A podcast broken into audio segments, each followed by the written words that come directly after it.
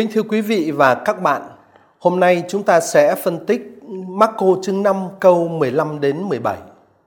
Ở trong bài phân tích trước, chúng ta đã biết là khi đàn heo lao xuống biển và chết chìm trong đó, thì những người chăn heo chạy đi báo tin cho thành phố và các trang trại ở trong vùng Gerasa. Cư dân Gerasa, hay nói chính xác hơn là những người nắm giữ quyền lực kinh tế và bị thiệt hại bởi việc đàn heo bị tiêu hủy, thì những người đó vội chạy đến để tìm lời giải thích cho thảm họa đã xảy ra. Họ sẽ nhìn thấy những gì và họ sẽ phản ứng như thế nào khi nhìn thấy những thực tế đang diễn ra trước mắt? Chúng tôi xin kính mời quý vị và các bạn cùng phân tích các câu 15 đến 17 của trình thuật này để trả lời cho các vấn nạn đó.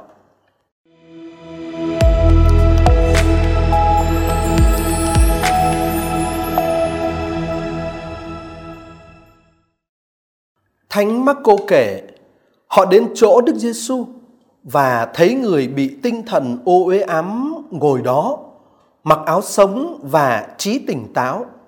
Người này đã bị cơ binh ám và họ sợ hãi. Những người chứng kiến thuật cho họ việc đã xảy ra thế nào cho người bị tinh thần ô uế ám và về đàn heo. Và họ bắt đầu nài xin người rời khỏi vùng đất của họ. Chúng ta sẽ bắt đầu với việc phân tích các chi tiết của câu 15. Họ đến chỗ Đức Giêsu và thấy người bị quỷ ám ngồi đó mặc áo sống và trí tỉnh táo. Người này đã bị cơ binh ám và họ sợ hãi. Cái điều đầu tiên mà chúng ta có thể và phải ghi nhận đó là để xác định cái khung cảnh cho phản ứng của những người cư dân Gerasa chạy đến, thì Máccô sử dụng các động từ đến, Erchomai và thấy, Theoreo ở thời hiện tại lịch sử. Tức là bằng cách này ông đặt phản ứng của những người này ở tầng thứ nhất so với phản ứng của những người chăn heo mà chúng ta đã phân tích ở trong bài phân tích trước. Và như thế, tác giả Máccô có ý nói những gì được ông tường thuật ở đây là những sự thực, những sự kiện, những thực tế vẫn đang tiếp tục xảy ra. Vào thời Thánh Máccô viết cuốn tin mừng này, thì sứ vụ giữa những người ngoại và hiệu quả giải phóng những người nô lệ và bị áp bức của sự tin mừng vẫn đang được thực hiện, đang được tiến hành. Thế khi những người nắm giữ quyền lực kinh tế và bị thiệt hại bởi việc đàn heo bị tiêu hủy, những người đó chạy đến nơi mà trước đây đàn gia súc được chăn thả, thì họ gặp Chúa Giêsu và họ thấy người đã từng bị tinh thần ô uế khống chế đang ngồi đó. Sự xuất hiện rồi dáng vẻ và tư thế của người đã từng bị thần ô uế ám là hoàn toàn bất ngờ đối với cư dân Gerasa. Cái người đã từng cư xử như một con vật hoang dã, cái người mà họ đã từng cố gắng khuất phục nhưng không thành công, thế bây giờ người đó đã trở lại trạng thái bình thường. Thay vì lang thang một cách sai lầm qua những ngọn núi và giữa những ngôi mộ, thì bây giờ anh ta đang ngồi đó thể hiện một sự thanh thản và sự ổn định ở trong tình trạng mới của mình. Tác giả ghi anh ta mặc áo sống đàng hoàng, tức là anh ta cái áo sống đàng hoàng được mặc đó cho thấy cái phẩm giá và danh tính của anh ta được hồi phục. Rồi tác giả ghi nhận trí khôn tỉnh táo, nghĩa là có một sự cân bằng tâm linh và sự tự chủ. Và sự cân bằng tâm linh và sự tự chủ của anh ta là điều hiển nhiên. Thay vì la hét và cố gắng tự hủy hoại bản thân như trước đây, thì bây giờ anh ta ngồi đó mặc áo sống đàng hoàng và trí khôn tỉnh táo. Rõ ràng người đàn ông này không có vẻ gì là tỏ ra sợ hãi những kẻ trước đây đã từng áp bức anh. Và khi những kẻ đó chạy đến, anh ta cũng không chạy trốn khỏi họ khi họ đến gần anh ta. Rõ ràng với tất cả những chi tiết này, anh đã cho thấy anh đang cảm thấy rất tự do và an toàn, bất chấp cái sự vội vã chạy đến của cư dân Gerasa. Thế điều mà những người chạy đến đang được chiêm ngắm rõ ràng là ảnh hưởng của sự giải phóng mà Đức Giêsu vừa thực hiện. Nó không phải chỉ là những chuyện bề ngoài mà sâu hơn đó, nó cho thấy cái ảnh hưởng của sự giải thoát mà Chúa Giêsu vừa thực hiện nơi người đàn ông Gerasa này. Và tác giả nhấn mạnh sự vĩ đại của Chúa Giêsu ở đây bằng một ghi chú ngắn gọn nhưng mà nó là một ghi chú quan trọng. Tác giả Máccô ghi người này, tức là người đàn ông Gerasa đấy, đã từng bị cơ binh ám. Tức là tác giả ở đây một lần nữa nhấn mạnh cái thứ bạo lực đã từng khống chế anh ta và đã từng tước đoạt mất nhân tính của anh ta. Anh ta đã từng là một kẻ bị tha hóa đến mất nhân tính, nhưng mà nay anh ta đã trở thành một con người tự do, thanh thản và ổn định. Đó là cái thực tế mà những người dân Gerasa đang được chứng kiến. Tuy nhiên, phản ứng của những người dân Gerasa vừa chạy đến và chứng kiến cái thực tế đó thì lại không phải là niềm vui mà là nỗi sợ hãi. Cái con người mà họ đã từng khống chế như một tên nô lệ và họ đã từng cố gắng đàn áp anh ta bằng mọi cách, cái con người đấy bây giờ lại đã đạt đến một tình trạng nhân bản và tâm linh trưởng thành. Bình thường nữa thì nếu với cái lương tâm bình thường của con người thì người ta sẽ vui mừng vì cái sự giải thoát, về cái tình trạng nhân bản và tâm linh trưởng thành đó. Nhưng mà thay vì vui mừng về điều đó thì những người dân Gerasa lại coi sự trưởng thành, cái tình trạng nhân bản và sự thanh thản của người đàn ông này là một mối đe dọa đối với họ. Trong thực tế thì người đàn ông vừa đạt đến tình trạng tự do đích thực này đã không hề thể hiện bất cứ sự thù địch nào đối với những kẻ áp bức mình trước đây. Trong thực tế là như vậy, anh ta ngồi đó thanh thản thôi. Rõ ràng anh ta đã từ bỏ bạo lực và anh ta cũng không coi họ là mối đe dọa đối với tình trạng hiện tại của anh ta. Thế nhưng mà những người dân Gerasa thì lại coi cái sự thanh thản, tự do và bình an của anh ta là một cái mối đe dọa. Thực ra thì trước đây người đàn ông này đã từng nổi loạn. Nhưng mà cuộc nổi loạn tự phát, phân mảnh và không hiệu quả của anh ta trước đây trong thực tế đã không tạo ra bất cứ một giải pháp thay thế nào. Và do đó, cái cuộc bạo nổi loạn đó đã không hề gây nguy hiểm cho quyền lực kinh tế của cái chế độ áp bức mà những người dân Gerasa đang chạy đến đây vẫn nắm giữ. Thế nhưng mà bây giờ anh ta được giải phóng và anh ta được đạt đến một sự trưởng thành nhân bản mà nhờ Chúa Giêsu anh ta có được đó, thì chính cái sự giải phóng và sự trưởng thành cá nhân, cái sự trưởng thành nhân bản này lại mở ra một chọn lựa thay thế có giá trị, kêu gọi người ta phải đặt câu hỏi về cái tính hợp pháp của quyền lực thống trị và áp bức ở Gerasa. Và vì vậy cho nên không phải cuộc nổi loạn mà là tình trạng được giải thoát, được tự do và trưởng thành của anh ta mới gây nguy hiểm cho cái quyền lực thống trị và áp bức. Ở đó chính là một trong những cái điểm nhấn tế nhị và rất quan trọng của trình thuật này. Rồi tác giả Máccô kể tiếp ở câu 16, những người chứng kiến thuật cho họ việc đã xảy ra thế nào cho người bị tinh thần ô uế ám và về đàn heo. Ta thấy như ở trong câu chuyện lúc này bất ngờ xuất hiện một loại nhân vật mới, đó là các nhân chứng vô danh, những người chứng kiến. Cần chú ý để hiểu được cái sự xuất hiện của các nhân vật này thì chúng ta cần chú ý thứ nhất là ở trong toàn bộ trình thuật này, Máccô chương 5 câu 1 đến câu 20, từ đầu đến cuối các môn đệ của Chúa Giêsu hoàn toàn vắng mặt. Sự hiện diện của các nhân chứng cho đến lúc này chưa hề được tác giả đề cập đến, đó là điều thứ hai phải chú ý. Thế theo những gì mà tác giả Máccô kể từ đầu câu chuyện cho đến lúc này thì ta thấy chỉ có một mình Chúa Giêsu và người đàn ông bị các tinh thần ô uế khống chế xuất hiện và gặp gỡ nhau thôi. Trong câu chuyện chỉ có hai nhân vật thì gặp gỡ nhau. Thế mà bây giờ thì xuất hiện các nhân chứng vô danh. Xét ở trong quan điểm thuật truyện, kính thưa các bạn, có thể nói các nhân chứng vô danh được xuất hiện ở đây là bởi vì họ có cái chức năng kết nối hai thực tế. Thực tế thứ nhất là sự giải thoát của người nô lệ, và thực tế thứ hai là sự hủy hoại của hệ thống sức mạnh kinh tế và quyền lực áp bức. Và chính họ xuất hiện ở đây với cái chức năng đó.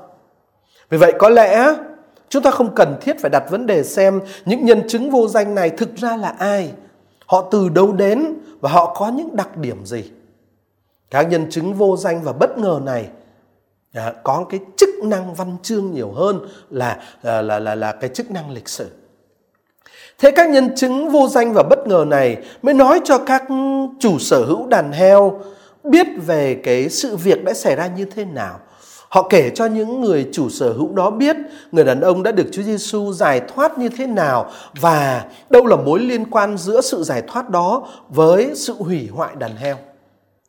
Và khi được biết như vậy thì những người chủ sở hữu đàn heo đã khám phá ra cái lý do của thảm họa mà họ đang phải đi điều tra. Họ nhận ra một cái sự thật này là chính cái sự kiện người đàn ông nô lệ trở lại với tình trạng con người tự do, chính cái sự kiện người đàn ông nô lệ được giải thoát khỏi tinh thần ô uế, không bị tinh thần ô uế khống chế nữa, chính cái sự kiện đó đã là nguyên nhân làm sụp đổ hệ thống tài sản kếch xù và là nguyên nhân đe dọa hệ thống quyền lực to lớn mà họ đang nắm giữ. Đó chính là một cái nhận thức quan trọng. Đây không phải là cuộc nổi loạn, như tôi nói hồi nãy, không phải là cuộc nổi loạn của người đàn ông này, của giai cấp nô lệ, mà là sự tự do, sự trưởng thành, sự thanh thản, sự từ bỏ cái tinh thần nhớ các tinh thần nhớ ấy, không bị các tinh thần nhớ ấy khống chế nữa. Chính điều đó đã là nguyên nhân của sự sụp đổ của chế độ nô lệ và của quyền lực áp bức. Thế nhận thức được cái thực tế đó, nhận thức được cái sự thật đó thì cư dân Gerasa sẽ phản ứng như thế nào đối với Chúa Giêsu? Tác giả Máccô kể ở câu 17: và họ bắt đầu nài xin người rời khỏi vùng đất của họ. Có ba đặc điểm đáng chú ý trong cái cách phản ứng của những người chủ sở hữu đàn heo được tác giả Máccô kể ở đây.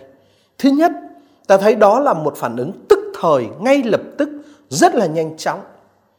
Đấy, thứ hai, đó là những người dân ở Gerasa này thừa nhận cái sự hơn hẳn của Chúa Giêsu và của sứ điệp của Ngài. Cũng giống như người đàn ông bị các tinh thần ô uế ám ở câu 10, và giống như chính các tinh thần ô uế đã ám người đàn ông này ở câu 12, thì bây giờ ở câu 17 này, những người chủ sở hữu đàn heo cũng thừa nhận sự hơn hẳn của Chúa Giêsu. Và đồng thời với cái sự thừa nhận đó là họ coi sự hiện diện của Chúa Giêsu là một mối đe dọa cho sự an toàn của họ. Chuyện này ta cũng đã thấy xảy ra từ đầu câu chuyện với người đàn ông bị tinh thần ô uế khống chế và với chính những tinh thần ô uế nữa. Thế điểm thứ ba ở trong cái phản ứng của những người dân Gerasa mà tác giả Máccô kể ở đây và chúng ta phải chú ý, đó là những người Gerasa này không sử dụng bạo lực để đuổi Chúa Giêsu ra khỏi khu vực của họ. Và tác giả viết họ nài xin Ngài, và là một sự nài xin khăng khăng kéo dài. Tác giả nói họ bắt đầu nài xin. Thế họ nài xin Ngài làm gì? Họ nài xin Ngài rời khỏi vùng đất của họ, rời khỏi cái lãnh địa mà ở đó xã hội của họ với tất cả những cấu trúc áp bức phi nhân của nó được thành lập, được xây dựng và được điều hành. Họ xin Chúa Giêsu, họ van nài Chúa Giêsu rời khỏi cái lãnh địa đó.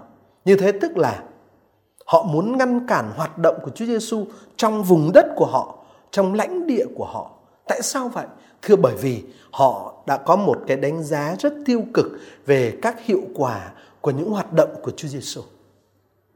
Đó là lý do khiến cho họ xin Chúa Giêsu rời khỏi vùng đất của họ. Chúng ta ở đây cần phải chú ý đến cái tính cách tạm gọi là tính cách phải chăng ở trong phản ứng mà tác giả Máccô gán cho tầng lớp cầm quyền ở trong thế giới dân ngoại ở Gerasa. Bản văn mà chúng ta đang phân tích đây, Máccô chương 5 câu 1 đến câu 20 cho thấy có một sự tôn trọng, phải nói là khá sâu sắc của cư dân Gerasa đối với Chúa Giêsu và sứ điệp của Ngài. Và cái sự tôn trọng đó thể hiện qua sự kiện là họ van nài Ngài một cách kính trọng. Và chính cái sự van nài một cách đầy kính trọng này, cho dù là tất nhiên là họ không muốn Ngài hoạt động ở đó, họ van nài Ngài rời khỏi đó, nhưng mà họ xin Ngài rời khỏi đó với trong một cái sự van nài đầy kính trọng như thế. Đó chính là một biểu hiện của sự khoan dung tôn giáo tồn tại trong thế giới dân ngoại thời Thánh Máccô viết tin mừng, trái ngược với cái chủ nghĩa cuồng tín mang tính ý thức hệ loại trừ và độc đoán đang thống trị ở trong xã hội Israel đương thời. Là tác giả Máccô chắc có lẽ có ý ngầm giới thiệu một cái đặc điểm đó trong cái tư tưởng và cách hành xử của dân ngoại đối diện với một cái hệ thống tư tưởng mới được đề nghị. Tuy nhiên, mặc dù vậy, mặc dù có lòng kính trọng đối với Chúa Giêsu và sứ điệp của Ngài như thế, nhưng mà tầng lớp chủ nhân ông và cầm quyền ở trong thế giới dân ngoại ở Gerasa vẫn không muốn sự giải phóng những con người bị áp bức sẽ diễn ra ở vùng đất của họ. Và đó chính là lý do mà họ tìm cách ngăn cản hoạt động của Chúa Giêsu và mời Chúa Giêsu đi ra khỏi cái vùng đất của họ.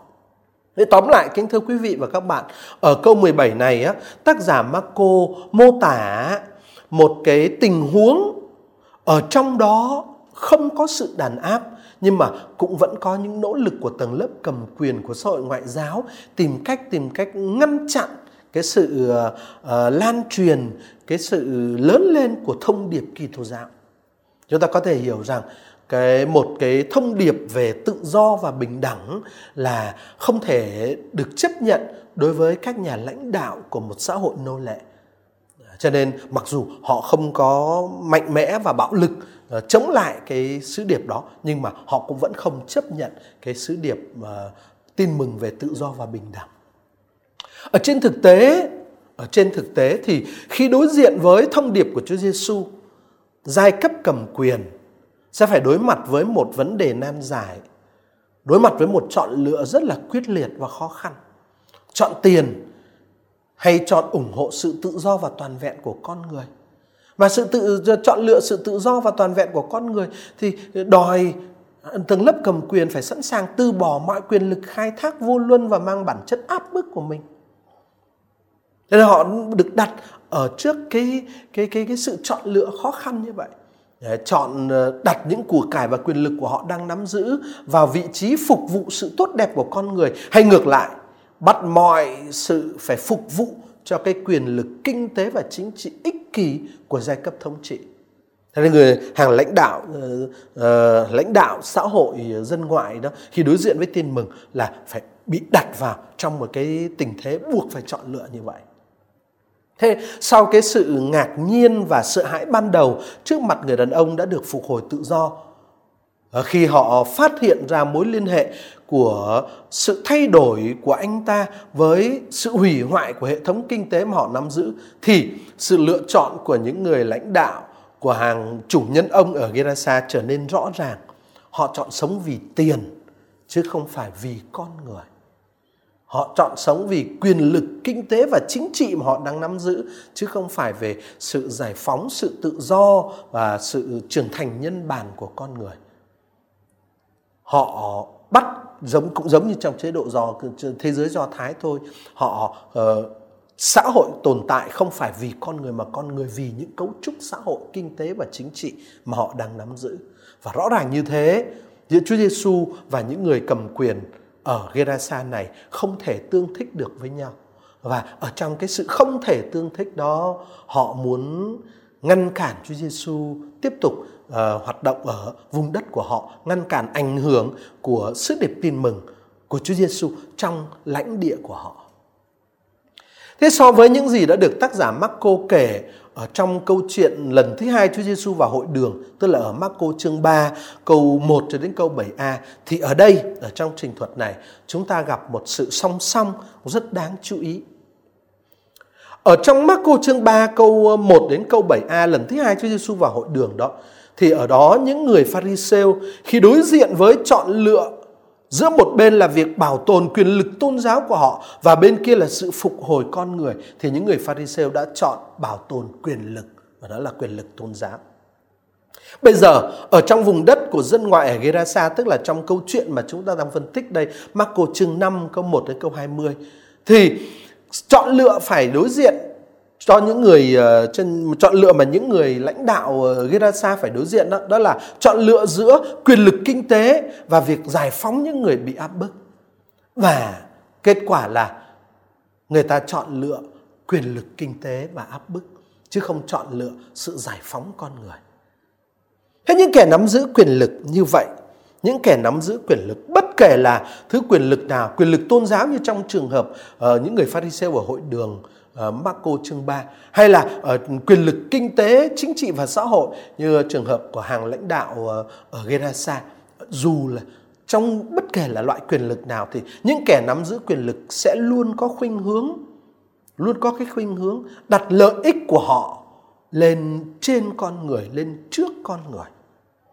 Thế nhưng mà đối với tác giả Tin Mừng Máccô thì các nhà lãnh đạo của hệ thống tôn giáo Do Thái đã phản ứng với nhiều bạo lực hơn so với hàng lãnh đạo trong thế giới dân ngoại khi người ta phải đối mặt với thông điệp của Chúa Giêsu.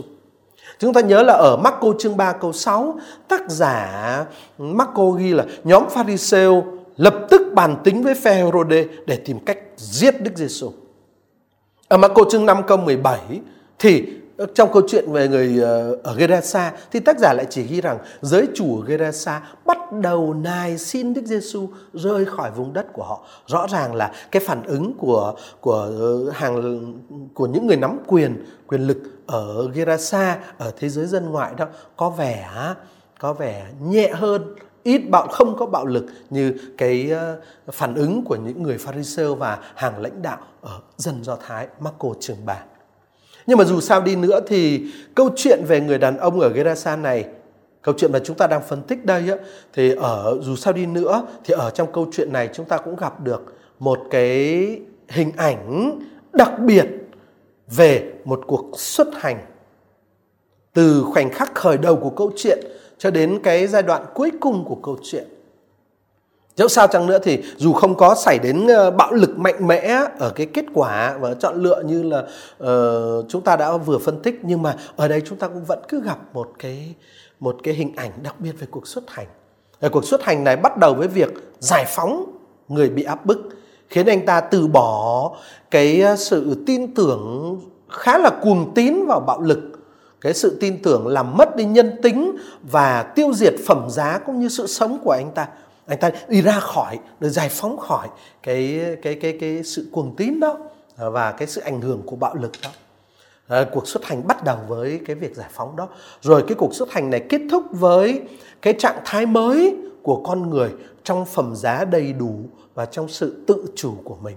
Dẫu sao thì đây ta cũng vẫn gặp thấy một cái cuộc xuất hành này. Và ở giữa cái hai cái cực đó, cái cực của chuyện một cái trạng thái mất nhân tính và tin tưởng vào, nghĩa là bị những tinh thần ô uế chi phối, với một cái cực bên này là cái trạng thái của một con người tự do, thanh thản, tự chủ và trưởng thành đó. Ở giữa hai cái thái cực đó là một cuộc hành trình rất là căng thẳng của việc Chúa Giêsu giải phóng người đàn ông đó khỏi quyền lực của tinh thần ô uế. Điều quan trọng ở đây vẫn là chính cái phẩm chất nhân bản cuối cùng đấy, cái sự được giải phóng của anh ta khỏi bạo lực đấy, khỏi tinh thần ô uế đó, lại là yếu tố làm thay đổi xã hội, chứ không phải là những hành động bạo lực trước đây của anh ta. Và đấy chính là cái điểm nhấn rất quan trọng của trình thuật Tin Mừng này. Kính thưa quý vị và các bạn, chúng ta vừa phân tích các câu 15 cho đến 17 của trình thuật Máccô chương 5 câu 1 đến câu 20. Với các câu 15, 16 và 17 này, tác giả Tin Mừng Máccô đã tường thuật cho chúng ta phản ứng của tầng lớp chủ nhân ông tại Gerasa đối với Chúa Giêsu và đối với sứ điệp tin mừng đầy sức giải phóng của người. Nhưng mà câu chuyện chưa kết thúc ở đây. Chuyện gì sẽ xảy ra với người đàn ông vừa được Chúa Giêsu giải thoát? Anh ta sẽ làm gì? Và Chúa Giêsu sẽ mời gọi anh ta làm gì? Chúng ta hẹn gặp lại nhau ở trong bài phân tích kế tiếp, phân tích 3 câu cuối cùng 18, 19 và 20 của trình thuật này để trả lời cho các câu hỏi nói trên. Xin cảm ơn quý vị và các bạn. Nguyện xin Chúa Giêsu giải thoát chúng ta khỏi mọi thứ quyền lực và ý thức hệ bạo lực đang đe dọa sự toàn vẹn trong phẩm giá làm người của mỗi người và của tất cả chúng ta.